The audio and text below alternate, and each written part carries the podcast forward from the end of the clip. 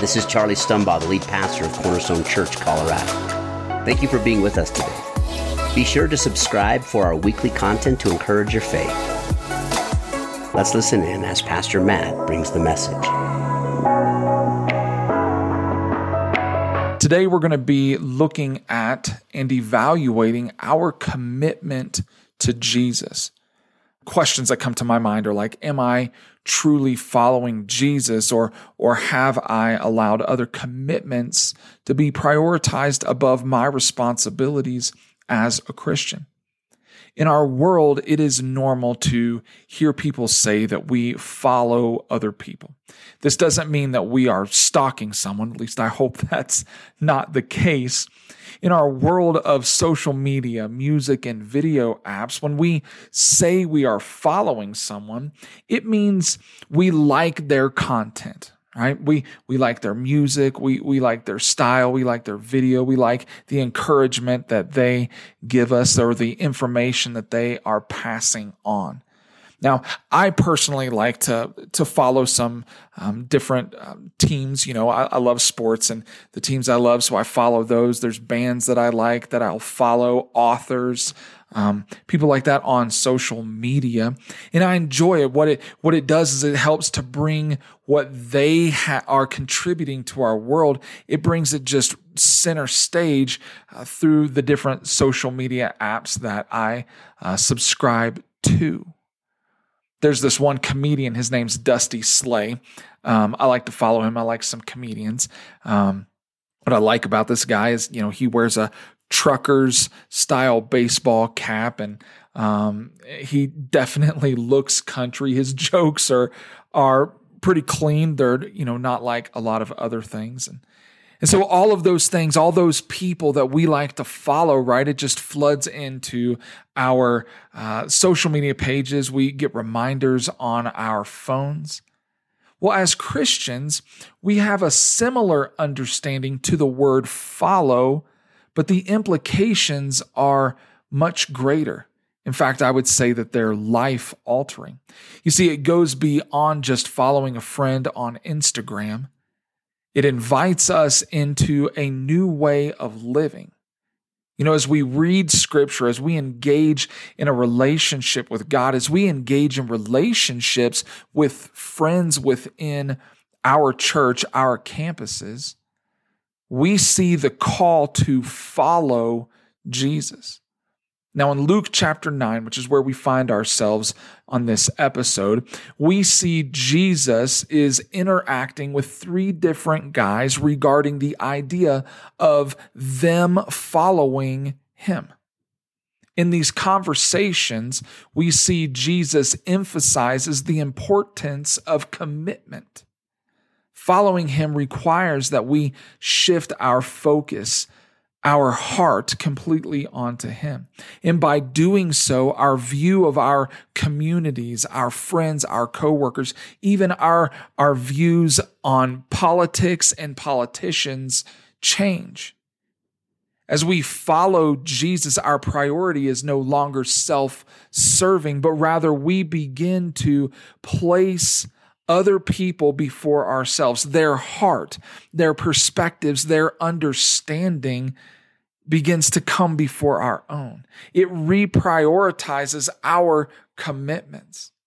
And as we follow Jesus, a change takes place in our lives and how we see the world forever.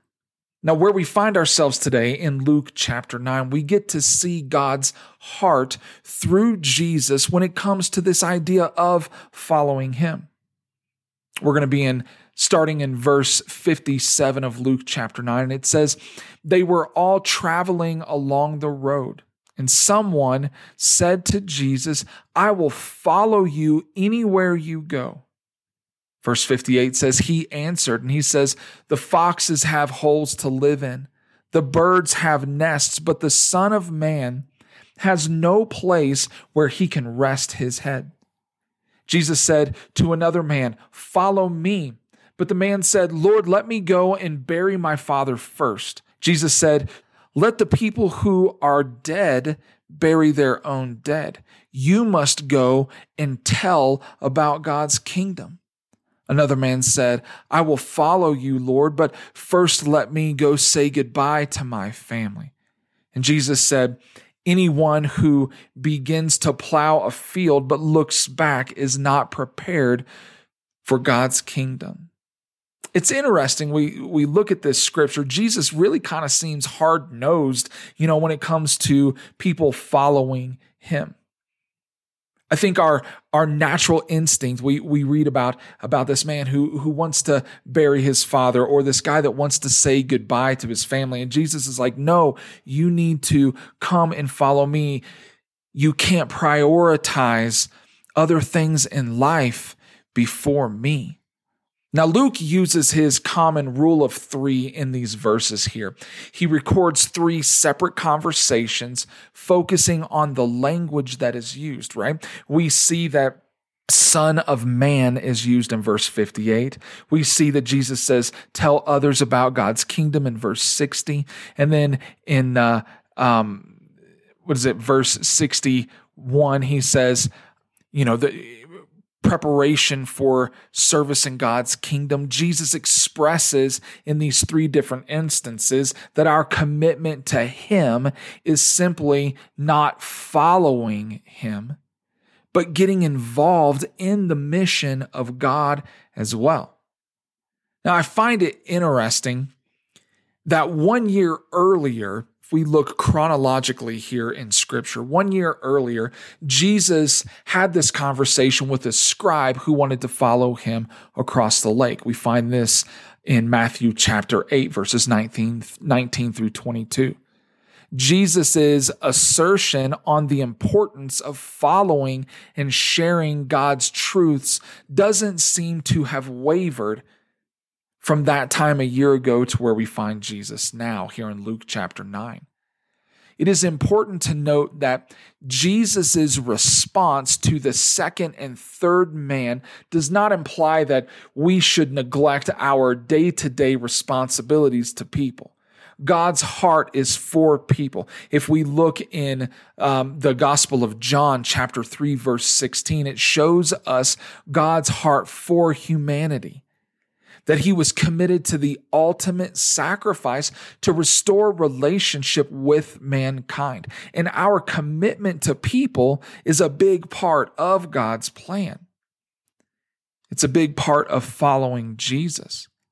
As the disciples followed Jesus, both literally and spiritually, they engaged with people on a daily basis. Jesus has invited us to not only follow him, but to be involved in the mission of God, especially in times of loss and grief. We should be diligent in our heartfelt thoughtfulness of others.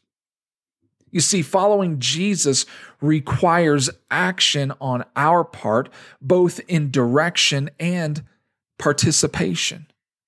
Telling people about Jesus should take precedence. The significance behind each encounter in this passage is that sharing God's word, right? As we follow Jesus, sharing God's word must rank above all other responsibilities. And as we follow Jesus, we need to prioritize the mission of God as our mission, our purpose in life. This doesn't mean that we neglect family or friends. This doesn't mean we neglect our daily responsibilities at work, responsibilities that we've made with coworkers, with community organizations. We should honor those things, right? That it's not what Jesus is conveying here in Luke 9. It's not that we should neglect those things. I think Matthew chapter 5, verse 37 even reinforces this, right? Because in Matthew 5 here, it tells us that we should stand by our commitments, that our yes should be yes and our no mean no. We should not manipulate words to try and get our way. The commitments we make, we should keep. We should honor each other by the promises we make. This implies that our commitment to follow Jesus is important as well. The priorities of our day-to-day lives should never supersede our commitment to Jesus, living out our relationship within our communities and our circles of influences. You see, friends, the cost of discipleship, of following Jesus, should reprioritize our commitments and interactions in life.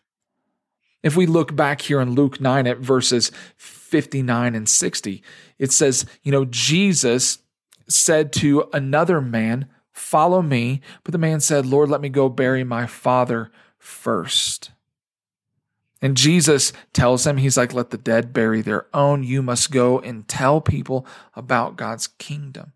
I think it's important. I like to dig into things like this because I think that there's cultural implications and we can see historical things that take place that we might not understand in our life today.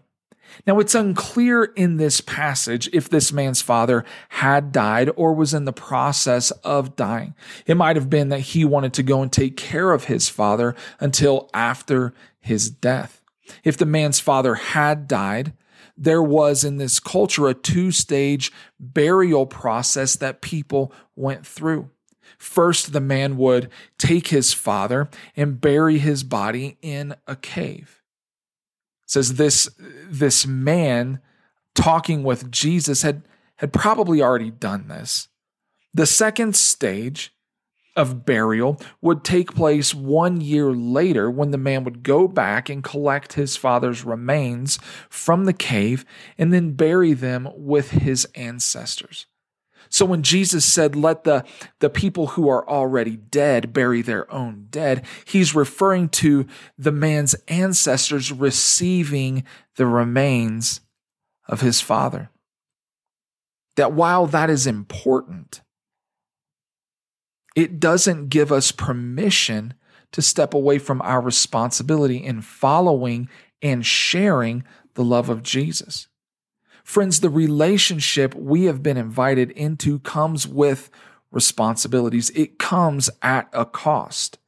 When we commit our lives to Jesus and begin the journey in our relationship with God, it should revolutionize our life to the point where we want everyone to know the good news of Jesus and have an opportunity to meet him and start living life with him. God has forever changed my life to the point that I never want to go back to the way I used to live. And because I know and experience the goodness of God, I want everyone to experience that way of living. The challenge for us is knowing where we stand in our relationship with God. These men here in Luke 9 were probably really great guys. We see their commitment to Jesus. They want to follow him, but their priorities were out of sorts.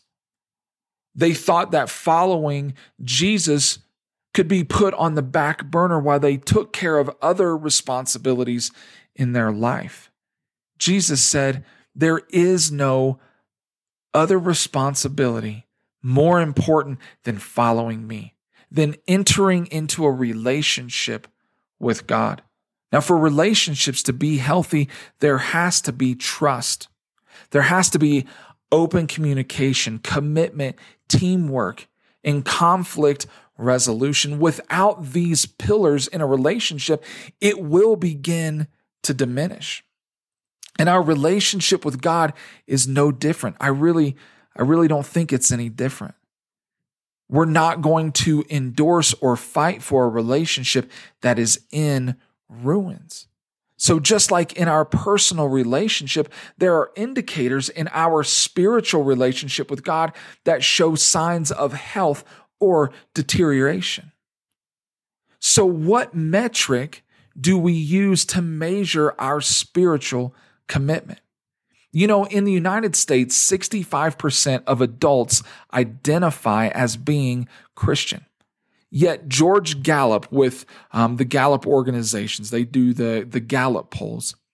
He would say from his research that less than 10% of Christians would claim to be deeply committed followers of Christ. If we turn to Luke chapter 10, we just go one chapter over here. We even see that Jesus says that there is such a big harvest of people to bring in, but there are only a few workers. In Paul's letter to Timothy, in 2 Timothy chapter 2, verse 15, he says, "Do everything you can to present yourself to God as a man or woman who is fully genuine, a worker unashamed of your mission, a guide capable of leading others along the correct path defined by the word of truth." How do we measure our spiritual commitment? What metrics do we have? Well, first, I think to do that, we need to honestly examine our level of commitment. On a scale, how would you rate yourself in your commitment level to Jesus? Would you rate it as casual? Would it be moderate, or would it be radical? Are you deeply involved in what God is doing in your life and in the lives of those around you? Or is your interaction with the Creator more on a casual side?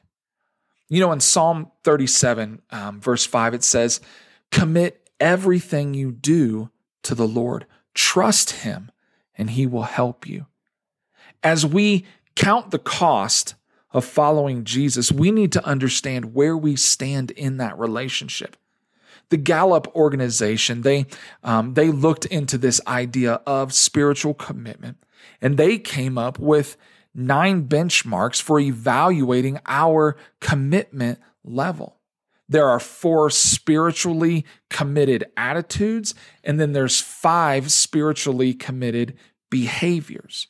And so this is what the Gallup poll came up with. On the 4 spiritually committed attitudes, they say that we can look at it this way. They're like, is my faith is involved in every aspect of my life? Because of my faith, I have meaning and purpose in my life. My faith gives me inner peace. And the 4th attitude is, I am a person who is spiritually committed. This would be someone who has committed their life to following Jesus. Now, the 5 spiritually committed behaviors are these. I spend time in worship or prayer every day. Because of my faith, I have forgiven people who have hurt me deeply. My faith has called me to develop my given strengths. These are God-given strengths. Number 4 is, I will take unpopular stands to defend my faith. And the 5th one is, I speak words of kindness to those in need of encouragement. These are 9 levels of commitment, friends, in our attitudes and in our behaviors that we can use to evaluate where we stand when it comes to our relationship with Jesus. Gallup's research affirms the attitudes and behaviors Scripture encourages us to live within. As we commit to following Jesus, we first need to evaluate where we stand in our relationship with Him. Are there areas that I'm uncomfortable with, that Scripture asks me to see people, engage with people? Are there things that I find uncomfortable about Scripture as a whole? Does my engagement in the mission of God ask of me more than what I'm willing to give? Is there room for growth in my walk with Jesus? We need to be able to look at whether it's these 9 that I've given you here from the Gallup organization, whether we use those to determine where my level of commitment is, or whether it's other things. Friends, we need to be honest. We need to examine our level of commitment. And when we do that, we need to be honest about what we find. Is there room for growth? And if so, am I willing to commit to that? Am I willing to take steps needed in following Jesus to be a better believer, a better follower of Christ? So the first thing is that we need to be honest, transparent where we are.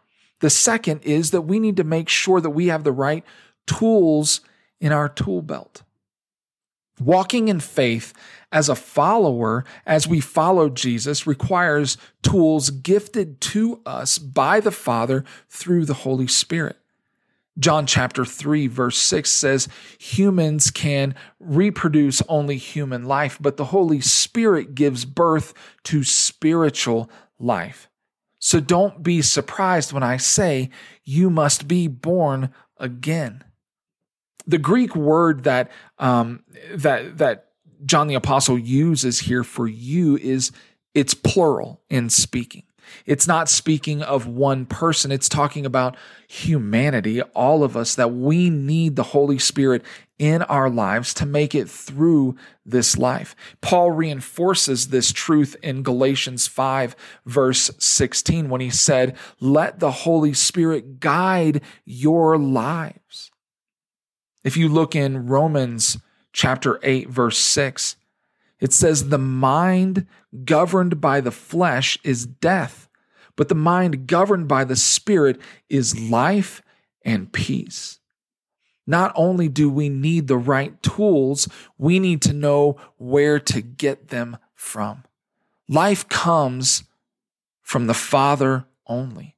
As we follow Jesus, we need to be engaging in with our Heavenly Father on a daily basis, growing in wisdom and understanding. The Danish philosopher Søren Kierkegaard said, there are two ways to be fooled. One is to believe what isn't true, and the other is to refuse to believe what is true. Our tool belt needs to be outfitted with the right tools given to us by God. We cannot follow Jesus and be a part of God's great mission to reach humanity if we have the wrong tools in our belt. I don't go to Lowe's to buy milk, just like I don't go to City Market or Safeway to buy an impact wrench. The tools we need to follow Jesus, to tell others about Jesus, come from the Father. In Galatians 5, Paul explains to us both sides of the coin called life. He shows us the paradox between this sinful world and a life committed to Christ. In verse 19, he says, the wrong things the sinful self does are clear. Committing sexual sin, being morally bad, doing all kinds of shameful things, worshiping false gods, taking part in witchcraft, hating people, causing trouble, being jealous, angry, or selfish, causing people to argue and divide into separate groups, being filled with envy, getting drunk, having wild parties, and doing other things like this. Friends, Scripture tells us to stay away from these kinds of activities. It will only hurt and ruin our relationship with Jesus. Rather, Paul continues in verse 22 of Galatians 5, and he says, but the fruit of the Spirit produces in a person's life is love, joy, peace, patience, kindness, goodness, faithfulness, gentleness, and self-control. These are the tools that we should have in our tool belt. Without them, it becomes impossible to follow Jesus. And so, friends, we need to look at our level of commitment. What metrics are you using to measure your level of commitment? Have you even stopped and evaluated your commitment to Jesus? Have you ever spent time doing that? Maybe you're listening to this podcast right now and you're like, you know what? I've never committed my life to Jesus. Friends, if that's you, if you find yourself in that place, I want to invite you to say yes to what God has for you, to begin to dig into Scripture and find out who Jesus is, to get involved in one of our campuses, whether it's Summit, Leadville, BV, or Salida, to be involved, be engaged, to say yes to Jesus. Friends, Colossians chapter 3, verses 12 and 14 says, your new life, this is the life that we get, that we should live as a follower of Christ. It says your new life should be like this. Show mercy to others. Be kind, humble, gentle, and patient. Don't be angry with each other, but forgive each other. If you feel someone has wronged you, forgive them. Forgive others because God has forgiven you. Together with these things, the most important part of your new life is to love each other. Love is what holds everything together in perfect unity. As we count the cost, friends, of following Jesus, as we commit to following Jesus, I pray that we continue to engage people with the love of Jesus, that our commitment to God would only grow and be strengthened as we allow the Holy Spirit to work in our lives. Friends, thanks for listening today. Let's close out this episode with a prayer really quick. And I want to invite you, if you're listening again and you've not made a commitment to Jesus, I want to invite you to repeat this prayer. Say yes to who Jesus is. And friends, let's be committed as we continue to follow Jesus. Let's be committed to each other. Heavenly Father, I thank you that you have pursued us and invited us into a beautiful relationship. I pray that as we continue to engage in this relationship and follow Jesus, God, that you would strengthen us, that you would give us these words, God, that the Holy Spirit would work in us and through us, that we could be an example of Jesus to our community, to our world. Friends, if you have never accepted Jesus, I invite you to pray with me, that you would just simply say, Jesus, I believe in you. I want to make a change in my life today, and I want to follow you. Give me the strength I need to be committed at the level I need to be as I follow you, as I love you, as I love people. Jesus, I invite you into my life. I ask this in Jesus' name. Amen. Friends, thanks for tuning in. I pray that you have a blessed day.